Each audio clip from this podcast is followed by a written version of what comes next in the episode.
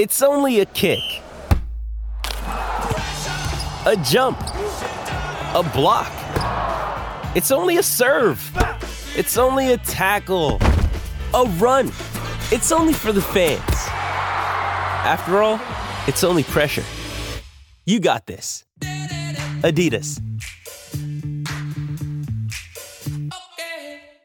With threats to our nation waiting around every corner, adaptability is more important than ever. When conditions change without notice, quick strategic thinking is crucial. And with obstacles consistently impending, determination is essential in overcoming them. It's this willingness, decisiveness, and resilience that sets Marines apart. With our fighting spirit, we don't just fight battles, we win them. Marines are the constant our nation counts on to fight the unknown. And through adaptable problem solving, we do just that. Learn more at marines.com.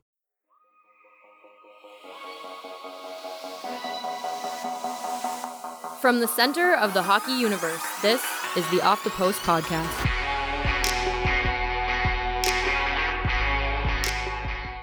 Welcome to another episode of Off the Post. I'm your host, John Matisz of Post Media, and I have Travis Yost of TSN on the line. I believe from Las Vegas, probably poolside, maybe at a gambling table. I'm not really sure. What What's up, Travis?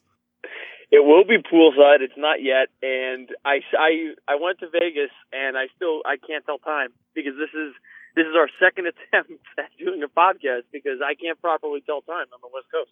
Yeah, it's it's been a struggle over this weekend, and we've got a small window of opportunity here to talk about the Cup final. We're gonna recap the conference finals pretty briefly first, um, and then get into the good stuff because it's already uh, we're already one day away from from this thing getting going. Uh, game one is Monday, and we're recording this uh, Sunday afternoon. So uh, let's get at it. Um, with the conference finals, so Senators are out, Ducks are out. Are you? Are you happy about this? Are you happy with the final that, that we have here, or are you are you shedding tears because Erik Karlsson's out of the playoffs? Uh, it, I think the answer is both. Uh, I, I think the two of the four teams that were left, I think Pittsburgh and Nashville were the, were the better teams in their respective series. So from a pure hockey standpoint, I think this is the best possible matchup. So I'm excited about that. But there was like a, a slice, a, a piece of me that wanted to see PK Subban versus Erik Karlsson head to head because I think that would have been super fun. But uh, yeah, I, I, I think I think I, I think from a pure hockey matchup, you're going to get the most talent. You're going to get the most at the highest level of performance, and ultimately that's what you want. The the interesting thing here really was the NHL has to be like thanking their blessings that Pittsburgh went through because I, I know Nashville's a fun story and Ottawa was a fun story, but in Ottawa Nashville Stanley Cup final would have been a, a bit of a disaster, I think, ratings wise for the NHL. No, you're completely correct. There's something about the Ottawa market where you know when you even get past the local turmoil over the tickets or whatever's going on there, um, it doesn't translate well. Even in Canada, like you, let's just say you're you're you're in Saskatchewan in the middle of the country, you're going to run into a Leaf fan, a Habs fan. There's you're not going to run into a Senators fan though. it just they don't that brand doesn't travel well. I don't know if it's because the people don't leave Ottawa or if it's just they're not a team that people latch onto. They're not original six or whatever. But um, yeah, that would have been uh, ratings nightmare uh, for the NHL. And you know what? That that power play on Ottawa was so atrocious. They couldn't even gain the zone most most times and barely got a shot off most times. I was just I was happy to see that go and, and sort of their Cinderella run to to come to a close just because it had gone on for so long.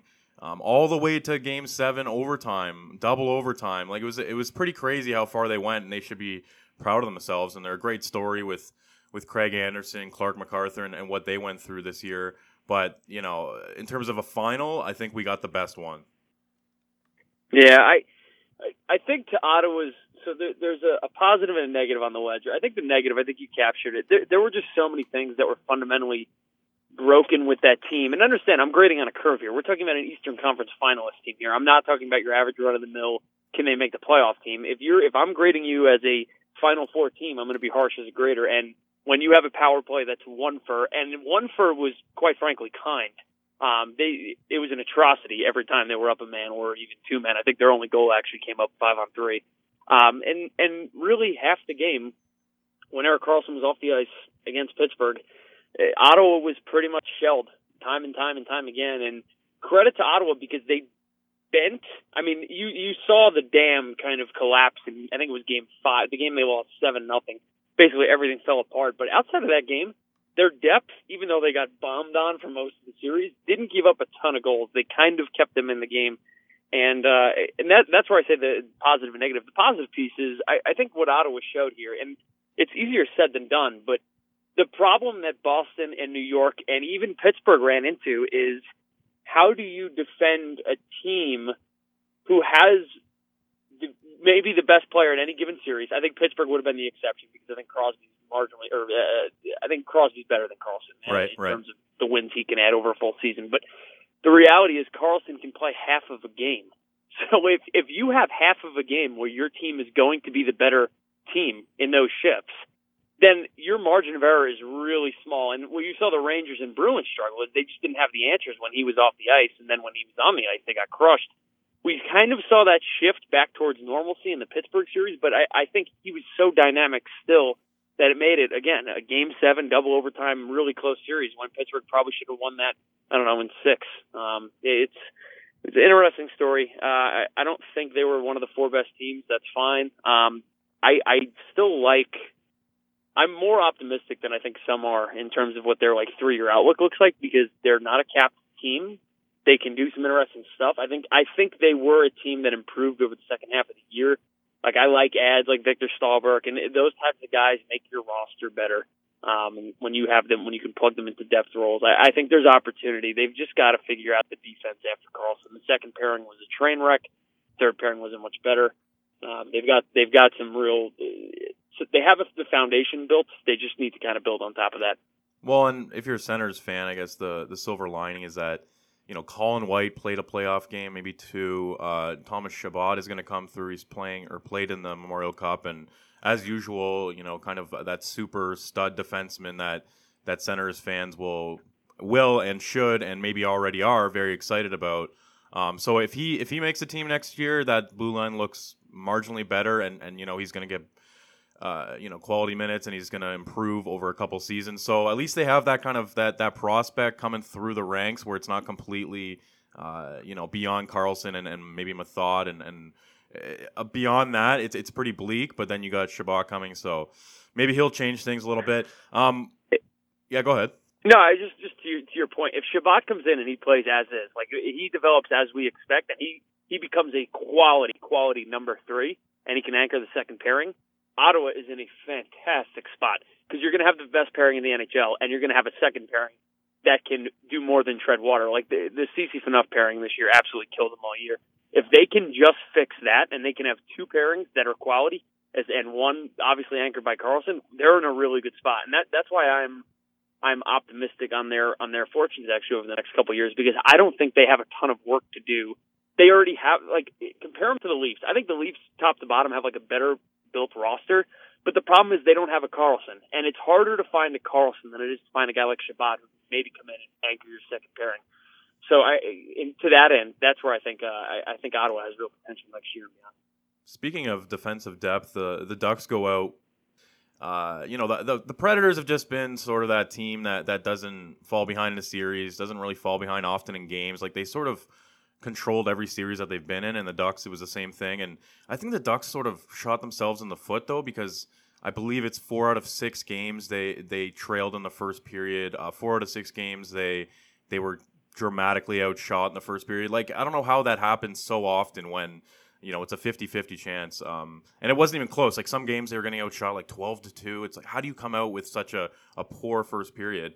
Um, but I, am gonna miss watching, you know, the, a guy like Cam Fowler and, and even Josh Manson kind of opened my eyes to him. And um, I don't know, he might go to Vegas, he might go to another team. Uh, they they just have so much on that back end that they should try to get something out of that in this in this crazy offseason when the expansion draft is thrown in there.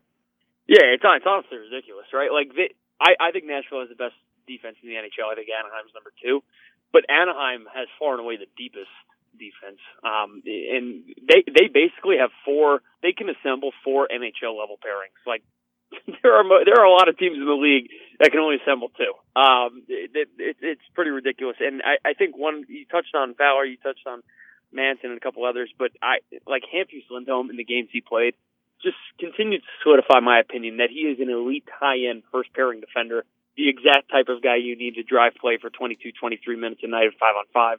Um, again, those are the guys that are really hard to find. Anaheim has him locked in. He's not going anywhere.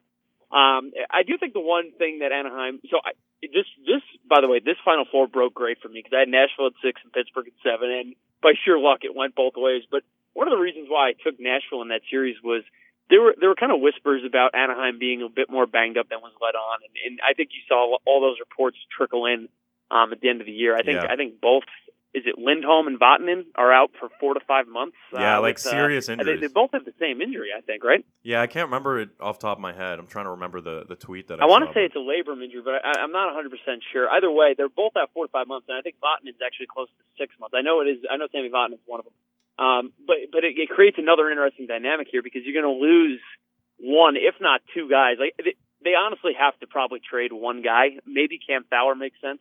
Um, if they can swap him to a Toronto or a Buffalo, I think that's very possible uh, scenario. If you can swap him to one of those two locations and pick up something really meaningful, maybe a, a forward because they're not completely deep in, in the forward ranks. Um, maybe Toronto then to that end makes a lot more sense as a trading partner. Um, but like I, I think there's opportunity there. They're going to lose one in all certainty for uh, to Vegas. The question is, you're going to have Lindholm on the first pairing, that's sure, and then you're going to have. If I if I were in the Ducks front office, I'm looking for Sami Vatanen to anchor my second pairing. Like that's the other guy I'm going to lock up. And Fowler, while I like Fowler, I think he starts to become the odd man out. If you're looking for, hey, we have to trade one of these guys, and we need to trade someone with value to get a really talented forward back. I, I I think he's the name that you could see moved out. Like Manson's another one. I think they like his game maybe a bit more than Fowler's though. I, it's going to be kind of it's going to be really interesting to see which direction they go. But um, like I, I think about a Fowler plus deal to Toronto for one of their second tier forwards. I think that can make an awful lot of sense for both teams there. Um, and, and Toronto, by the way, is not the only team in the market for a defenseman. You got like two thirds of the league looking for a for a number two or a number three in, in today's NHL. So I, I think Toronto's the odd the, the name that jumps out, but there's a lot of other teams that could come in, whether it's Fowler, Vatanen, or someone else. Yeah, I this offseason um, is going to be, you know, it's just going to be news after news after news. Uh, you know, with Vegas working the phones and sort of trying to get ahead of the expansion draft, and then teams in general just you know. Put, you know, putting their putting their roster on a whiteboard and going, which guy can we afford to lose, and can we try to get something out of another guy because we might lose him too? It's just there's a lot of balls in the air and a lot of you know shoes are going to drop all those sort of cliches. And i think uh, june is going to be a very busy month. And then you add on the actual draft the, the entry draft and it's kind of a week-ish draft. So that tells me maybe there'll be a lot of trades then. Um, so it's it's going to be fun. Yeah, the, and, and the ultimate X factor here is you've got all of these names kind of floating around, and we know only some of them will move, some of them will won't, but you'll have a lot of news surrounding these guys, and then you have one guy who interjected himself a month ago who we're almost certain is going to move this summer, and that's Ilya Kovalchuk. And the, when I say ultimate X factor, the question is, and it, it's going to be up to the scouts to answer, is is he still Ilya Kovalchuk? And if he's still even 90% of Ilya Kovalchuk, you're getting an elite first line winger who can comfortably score 30 goals in a season. Like these guys do not become available in the NHL, and some team, I almost, I, I would argue, probably two thirds of the league have the assets and resources to get him. Now, I think he's going to constrain where he's going to go. Uh, we saw the reports he either wanted to stay in New York or the Florida areas, which you got like four or five teams in that mix, and you're probably going to want to net out the Devils because I don't see him staying there. But th- I mean, talk about a guy like just a name randomly floating into the pool of all these other names of guys who we think could be on the move, and uh, you can make the argument that he's the most talented of the whole bunch, and the guy's in his mid thirties. So it's it, that's that's another thing that, and I I actually don't know what the uh, what the statues surrounding him are, like because he can theoretically move before these other players start moving, right? Like they they, they the league is not going to let him in. So they're going to have to work out some sort of sign and trade, but I think that can happen actually pretty quickly, right? No, I think you're right, and there it's one of those murky situations because I don't know how many times it's really happened where the guy you know breaks his contract and then says, "Hey guys, I want to come back," and you know the Devils technically still own his rights, and like you said, there has to be a sign and trade. So I think, like the NHL does often, they're doing this on the fly and trying to figure it out as, as it goes along. Yeah.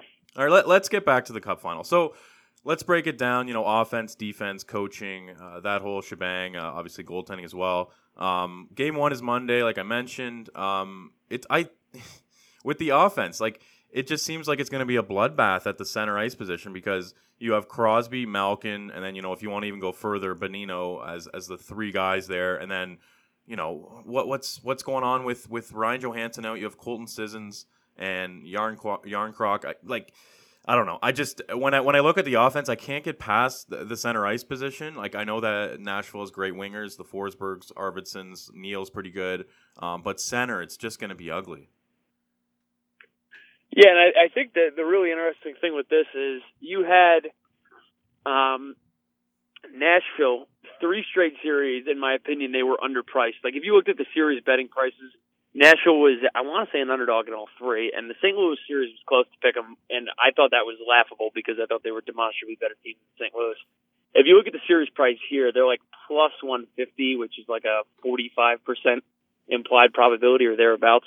Um, so they're giving Nashville a shot, but like, I, I think if Johansen was in the lineup, you could make the case that they were a better team. I just don't know one of the one of the issues that I think for for modeling purposes, whether you're actually just thinking about it out loud, whatever, however you approach the sport of hockey, when your team is short in a certain area and then picks up an injury there, or if you're talented like on the blue line and you have a run of cluster injuries where you have three, four injuries in the same position, like how do you control for that? How do you evaluate that? And I think to your point, like you take Ryan Johansen out of their center pool, which is as shallow as any position that they have across the organization. How do you, wh- where are your controls? Like, does Colton Sissons go head to head with Sidney Crosby? Probably, right? Like, th- that's not a great matchup. And then you're going to have Fisher slash someone else um, go head to head with with the Malkin line. Like, that's not great. And and I think I think yes, at the winger position, you're going to match up fine. Defensively, again, you still have the best blue line in the NHL. You can throw any pairing out there in any situation; they're probably going to play well. And I think goaltending's close to a wash. But it, the question is, can Nashville centers just maintain enough to let where their where their real advantage is on the blue line manifest itself? And I don't know, especially in game one, I don't think you could say the answer to that is yes. Like I, I am very pro Nashville, have been all playoffs, but I think this is a tough spot for them. I, I just don't know how they match up with one, let alone both of Crosby and Malkin with down Ryan Johansen. Like you can make the case again that they lost by when he went down, they lost maybe the best, most productive line in the NHL.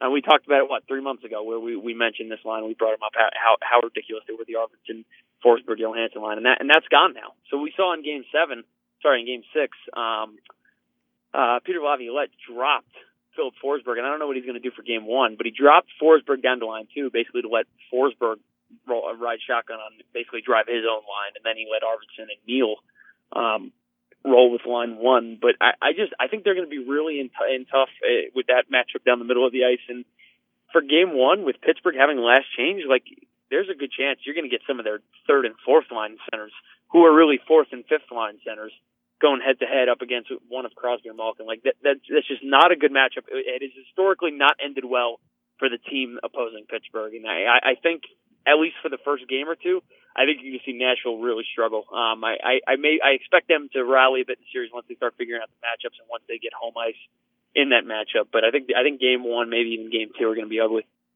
Yeah, let's talk about matchups because with coaching, when I when I view coaching and sort of you know comparing two coaches in a series, like a lot of people like breaking down like coaching, who has the edge. I just I don't know if I can really put a handle on it. You know, I could just guess, or I could say it's a draw, which is probably the fair way to put it. But what it comes down to, I think, in this series is like you said, you alluded to the first two games when Pittsburgh has last change. I wonder what uh, Mike Sullivan does with that. Does he try to get Crosby uh, like like Crosby away from Subban and Ekholm, which you you presume is is the the pairing that Laviolette's going to throw against the Crosby line? Um, or does he does he try to like kind of mix and match and, and all of a sudden he's got three lines that are a little more balanced? Um, and then you have the Malkin line. Does he try to attack another line with that? Like, I, I feel like with the last change in Pittsburgh, it's especially important this whole sort of line matching because the the Predators defense, as deep as it is, it's gonna have its hands full uh, with with this with this kind of attack, this attack that just comes at you in waves, and we saw it last playoffs. That was sort of the the narrative around the Mike Sullivan team is that they just don't stop. They come at you constantly, and it's continued to this season. And now now they're against uh, you know weaker forwards, so presumably uh, the the Nashville D will be taking on more responsibility. So um, I wonder how, how how Sullivan tries to match things up. I, I think what he's going to do, based on some of what I saw last series and then some of what it makes sense this series, is I think he's going to match up against the top line, the Arvidsson line, with Crosby, and he's pr- that probably means he's also going to let Crosby draw Subban, the Subban pairing. So if you have the Arvidsson line, let's assume Colton Sissons is the center on that line, and you have PK Subban on the pairing, you're basically saying, hey Crosby, go break even with that four or five man group, and we're going to let Malkin and our third line go to work on Nashville second, third, and fourth lines. I, I think that makes a lot of sense, man. Like if you look at Crosby's basically ten year career, aren't a lot of matchups he's lost. No. And you know the wor- the best thing you can say if you're facing Crosby is we managed or we broke even. The problem with Nashville again is their forward depth is really suspicious right now. It's really tight. You, you, they could not really have afforded that Johansen injury. And if your first line and your best pairing are basically breaking even with Crosby, no, 95% of the time when we talk about that, that would be great. But in Nashville's instance, they don't really have much room for error here because if they're not going to get the goals, then you, you're relying on your depth lines and the Josi, and or the Josi slash Irwin pairings to beat up on Pittsburgh's second, third, and fourth line. And I don't know that they can. Like the Malkin line is going to be the best line remaining out of that group, and they're going to get 15 to 20 minutes at five on five. I, I don't know what that matchup looks like, but if, if I'm Pittsburgh, I'm going to throw Crosby there. Um, we saw, by the way, as an aside, I, I think he and I think Mike Sullivan's comfortable with that. One of the quiet or subtle things about the Eastern Conference Final Series, Crosby really didn't do much at five on five in in in the entire series. Now he was phenomenal five on four on the power play, playing low man right in front of the net, but they pretty much let him go head to head with some of Erik Karlsson and then some of the second Ottawa pairing, the Ceci Phaneuf pairing. And I think at least up into get through game six, Crosby was only on the ice for one five on five goal for. Wow. Now I think he was only like a negative two. I think he had only given up like two or three goals against the five on five. But it, it, it's kind of interesting dynamic because Crosby didn't really have a great series, but I think they were content with hey, if you can slow down the Karlsson pairing some, that's great. Ottawa doesn't have the type of depth that we'd be concerned about that might expose our our injured blue line, which is, by the way, another story. Um, but you know, I, I don't. I think that worked maybe to mixed effects though. Like the Karlsson pairing still was fantastic in that series. Probably the only reason why it went seven games. Um, but you know, you could say, hey, look, trade off was what what killed Ottawa in that series. Uh, the Malkin line terrorized Ottawa and their third line terrorized Ottawa. So I, I think if you, to that to that to that end, you're saying, hey, look, Crosby, take the blunt of it again. We're going to open things up for our depth forwards because we don't think the other team can them down. I think that makes sense.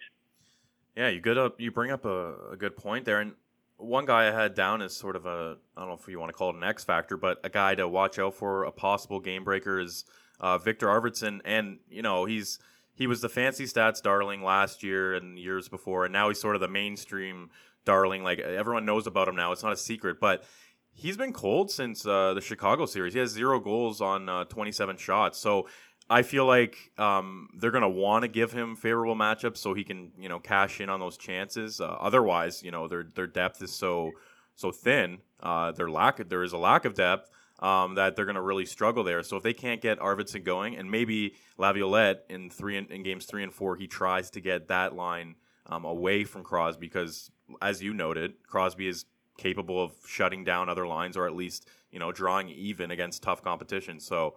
Um, I'm, I'm keeping my eye on Arvidsson, you know, a very interesting player in general, and, and a guy that's gone cold. And you wonder if uh, that's puck luck or if he's just if he's shooting from the wrong spots. Um, so, or, or if, or if maybe Johansen had a greater effect on on him than we thought, and uh, I mean, obviously this is a small sample size, but you know, not scoring on 27 shots in a row is, is pretty tough. So I, I think Arvidsson's a fine player. I think he probably benefits a bit from playing with Johansen, but I, I think he can pretty much play with any center in this league. I, I expect him to wake up a bit, especially through games three, four, um, when they can get a bit of a better spot for him. But I, I, I actually think the most interesting storyline here is when Nashville has last change what does Peter Laviolette do with his defensive pairings? Now, despite common whatever the hell the mainstream media, and I'm using air quotes, the mainstream media is writing about Nashville's defensive pairings, it is clear and obvious, and I actually think I'm going to write about this for tomorrow's column, that that Laviolette views his best defensive pairing as the PK Subban pairing because they get all the tough matchups. The problem again with this series is you have Crosby on one line and Malkin on another line, and neither of those matchups are easy. And if you watch the Ottawa series again, Sidney Crosby, and I'm again grading on a, an incredible curve. I'm grading on a Sidney Crosby curve. So if Yeah, he's not yeah. averaging like a, a point a game, I'm giving him a hard time. Um, he had a very quiet series. He wasn't nearly as productive as he had been at five on five. The guy who killed Ottawa was Evgeny Malkin, and that's because Ottawa didn't have the depth really to match up with you know at mu- multiple layers of matchups. To Nashville's point, do you put Subban against Malkin because Subban can play more of a physical game against them, or do you put Subban against Crosby, be- but because Subban's physical game plus his ability to control play five and five could take Crosby out of the series, or, or at least out of that matchup as much as you could possibly take Crosby out? Like that, that's the interesting question because maybe you say I'm fine with Subban, uh, PK Subban playing in either situation. Like that's great. Well, whichever you choose, though, remember Roman Josi's pairing, who are far less defensively proficient, are going to have to play against one of Malkin or Crosby, and that's really where your concern is. So maybe the question is, who would you rather Josi's pairing play against, Crosby or Malkin? I don't know the answer to that question. Yeah, and well, they've got an embarrassment of riches back there. 50 minutes of a 60 minute game is generally devoted to those top four guys. And then their third pairing is actually decent. Matt Irwin, Yannick Weber, like it's nothing to write home about, but it's it's a quality, you know, a third third pairing there. It's it's capable. So uh, this is the whole sort of main storyline ac- around the series is best offense versus best defense, and I'm you know I'm curious to see what happens in those other 10 minutes. Are are Pittsburgh able to somehow take advantage of, of Matt Irwin and, and Yannick Weber and, and kind of uh, unlock the code and, and sort of get past Pekka Rinne? Um, or is is it just going to be too much? Is that not enough time to actually uh, make a difference in the game? And then on the flip side, Pittsburgh's defenseman, you know, Letang's been out all all all uh, postseason. That's no news to anyone. Um, Chad Ruhwedel is day to day. We'll see what happens there, but not really a, an influential guy. They're just. I don't know. I think the wheels might fall off, and, and, and you know we might be talking about how Nashville is taking advantage of of Pittsburgh um, with even that weak forward group. I, I'm, I'm glad you brought that up because I actually made this point a couple times. I thought the wheels were starting to come off in the Ottawa series. Um, Olli Maatta specifically, um, and Ron Hainsey specifically struggled in that series, and I at, at some points pretty mightily. Um, Well- Ottawa is not a, is not a great forechecking team. They are not a team known to put a lot of pressure on defenders. But I thought the Pittsburgh blue line. Now, again, everything is in context here. Chris Letang, their best defenders out, and they are just trying to manage because the blue line is just really beaten up, and you've got a lot of guys playing more minutes than they were forecasted to at the beginning of the season. With that said, we're here, and this is what they currently have. And I, I thought Ron Hainsey looked slow to the outside, and he got beat pretty frequently by average or above average skating wingers for Ottawa. And I thought Olli Maatta turned the puck over way too frequently in the defensive zone and kept putting his team in, in a bit of an additional bind. I, I don't think we realized it as much because Pittsburgh, through certain stretches, were just incredible at bottling up Ottawa in their defensive third, and we were kind of, you know, not not nitpicking fairly though at, at Ottawa's blue line and their struggles, specifically the second and third pairings, and and their depth forwards of being able to break pucks out. But I thought when Ottawa did get it in deep, I thought Pittsburgh had pretty similar struggles. You just didn't see it manifest as much. And and to your point, if Nashville um, can actually apply pressure to that blue line, I think you might see that break. I, I think you saw a little bit of breakage already in the last series.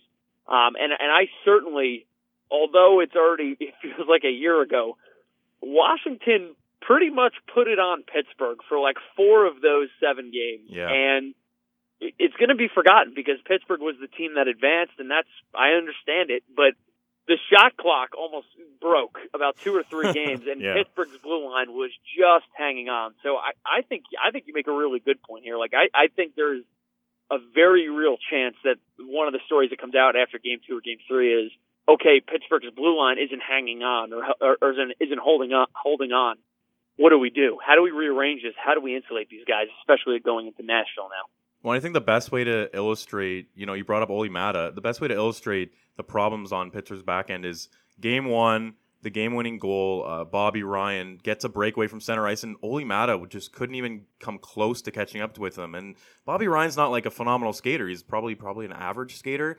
And Maatta just he turned the wrong way. He turned too slow, and then he just could not catch up. And you just you look at that and you go, "Wow, that."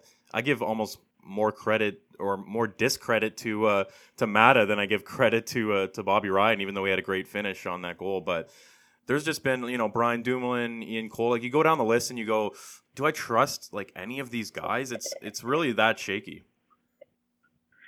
The the the offset though is I don't know that there's any forward better at carrying some defensive burden off of his defenders than Sidney Crosby. I mean, this is exactly why it pays to have a player who is so lethal defensively as he is offensively. I mean, it's it's not dissimilar to it's like Patrice Bergeron on steroids. Really, it's like if Patrice Bergeron could score 90 points in a year.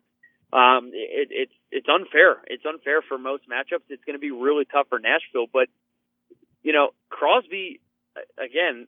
Will this will this be a breakout series for him? He was as quiet as he has really.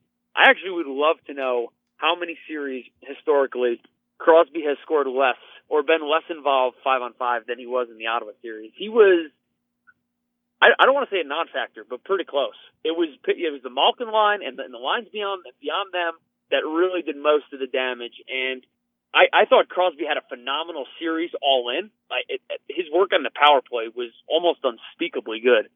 But they clearly deployed him in different situations. And maybe some of this is post concussion. Maybe some of this is Sullivan thinks he's going to be the shutdown guy because his his blue line can't really carry. They can, maybe they can only carry 80% of their normal defensive responsibilities. I don't know.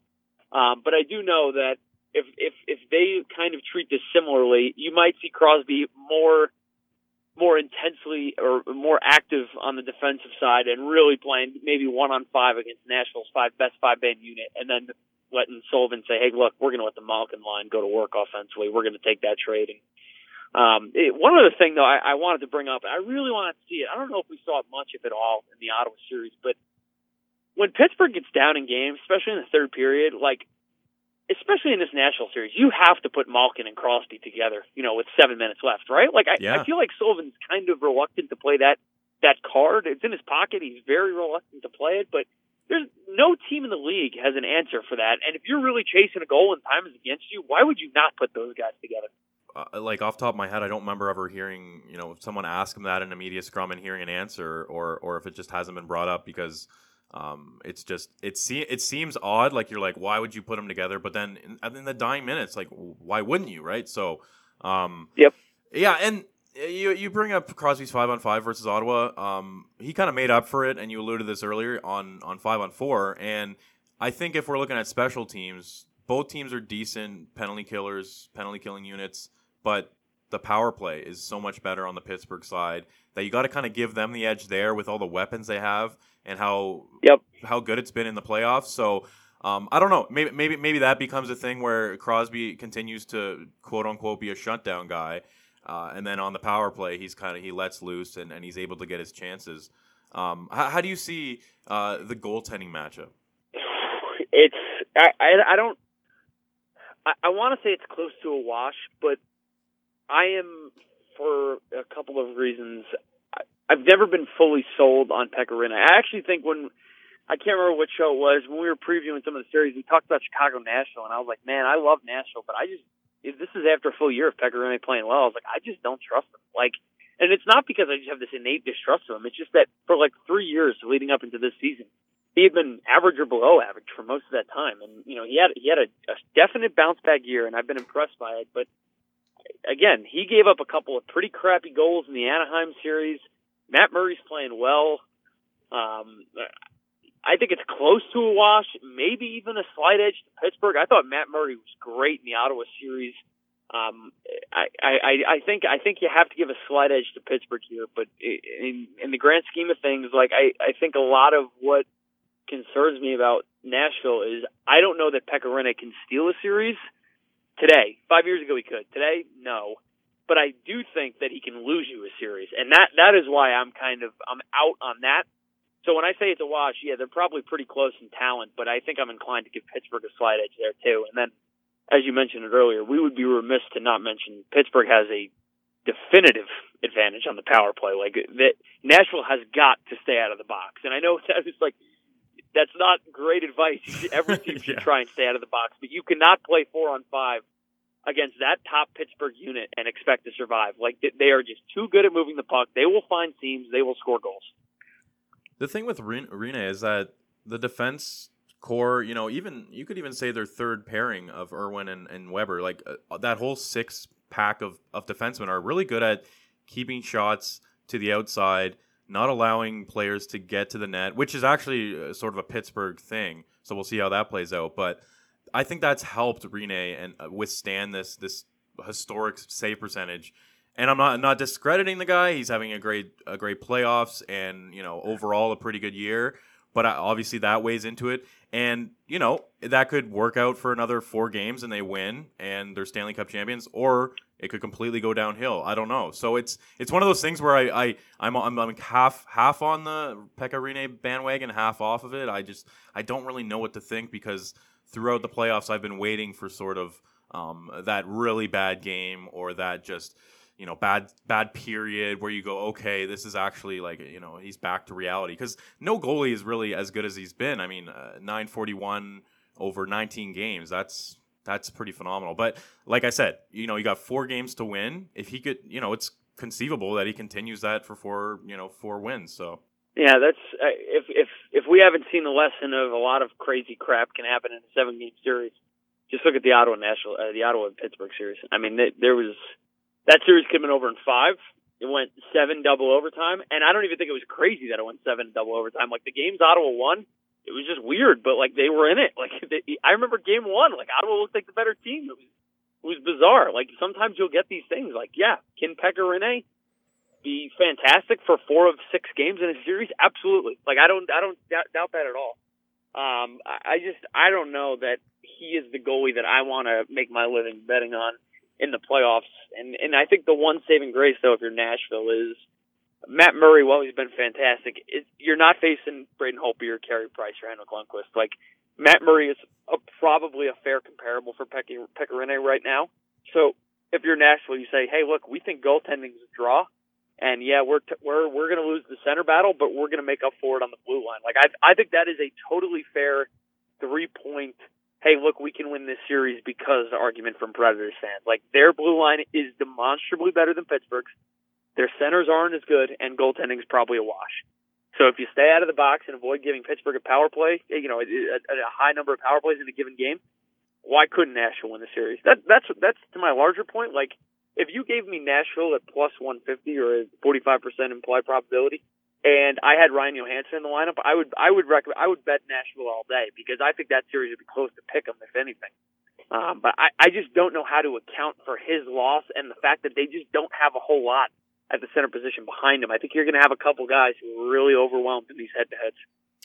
Well, it's an interesting matchup in a sense that traditionally uh, we think of cup winners as having you know that number one defenseman. It's like the last I don't know ten Cup winners had like a Norris quality defenseman, and that was Chris Letang on Pittsburgh.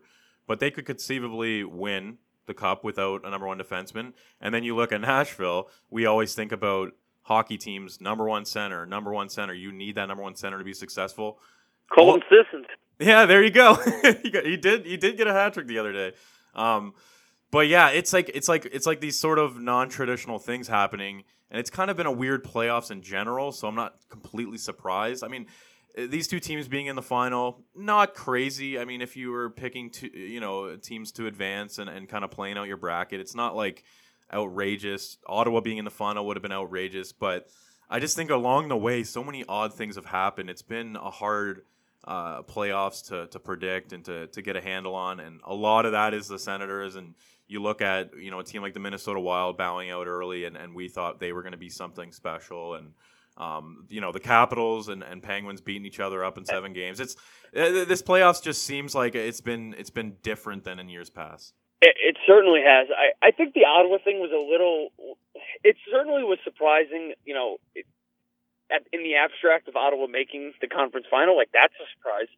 But when you consider that they went through Boston, New York, that that wasn't crazy to me. I mean, I thought that Boston series was a total coin flip, and I thought Ottawa was the better team uh, well before they actually dropped the puck in that Ottawa New York series.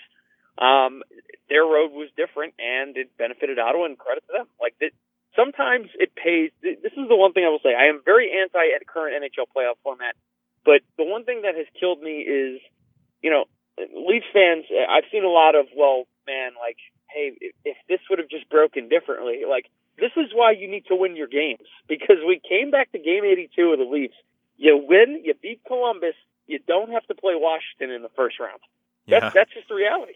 Oh. And and and they would have been in a much better position to make an Ottawa like run if they didn't have to play, in my opinion, still the best team in the NHL in the Washington Capitals. And I think if if you were saying this has been a weird playoff and there have been a lot of surprising things, I still say the biggest surprise was that Washington could could not beat Pittsburgh. Every game looked decidedly in favor of Washington except for the goals. And at random points, you know, you had Holtby had one or two games that were an atrocity. Then you had one game where the Washington offense was totally dead. And, you know, at aggregate, Washington looked like a demonstrably better team, but they still lost in seven games. And, you know, everyone will write about the Capitals curse, but like, if you're a Capitals fan, talk about a blown opportunity, man. Like, you would have played Ottawa in the conference final. You would have easily, I, I think, in my opinion, easily beaten Ottawa um, in that matchup, and you would be playing Nashville for a Stanley Cup shot, but you you couldn't win. Again, like I said, win your games, and you you had a chance to beat Pittsburgh. You were the better team. You couldn't find the you, you, didn't get goaltending for a game or two. You didn't get offense for a game or two. That's going to kill you in the end. But uh, like I, I still think to this to this day, through the conference finals, I think Washington losing in the second round was still the biggest surprise. And if we can get a prediction from you, uh, first I'll throw out some. Uh, you know, there's a bunch of models out there that do playoff probabilities, and and I'll, I'll run through a couple. Uh, MoneyPuck.com has the Preds 57% favorites over the Pens, obviously 43%. Uh, HockeyViz has the Pens at 56. Uh, Dom Luszczyszyn of the Hockey News has uh, the Pens at 59 over uh, the Preds at 41. What, what, like, who, who are you giving the advantage to? And I guess in, in how many games do you think this uh, series will be over? So I'm going to take Pittsburgh, and I'm going to take them in seven. And I I can actually say that my pick would have been different if they didn't lose Ryan Johansen. And I I am one to not overreact to a player loss, but eh, mostly because I think we overstate the impact of injuries. But the one area where I think injuries really hurt a team is if they are either cluster injuries, like I said, to the same position, or if you take a loss to a marquee player in an area where you have no one that's obvious or intuitive step up to the plate and offset that loss or even close to offset that loss, I think you start to get burned there. And at the end of the day, like we can nitpick it. Yeah, they have a strength here, they have a strength there. I just don't know what Nashville does down the middle of the down the middle of the ice against Sidney Crosby or Evgeny Malkin. One of those two guys, and maybe even both, is probably going to run free in this series. And you know, Nashville's blue line is that good. I think they'll be able to stave off some of it, but I, I just don't know how how they have an answer in a long series for that combination of players. If Johansen was available and they just kind of had to piecemeal an effort against Evgeny Malkin through their second and third lines and a second pairing, I'd give them a puncher's chance. I, I would actually say, you know, if Johansen was healthy and they had that top line still together and they could, you know, they they had everything basically in place, I would say my pick would change probably to Nashville in seven. Um, but I, I think Pittsburgh in a long series here. Um, I do think that Nashville. I will say this: I do think this is going to be a very home-oriented series, just pure gut. But I think matchups are going to matter a lot in this series because of how disparate the strengths and weaknesses are here, and and I that's why I think it might look ugly in Game One. And watch, I say this: Nashville win four nothing running away, but I, I think Pittsburgh's going to be in a really good spot to win in Game One.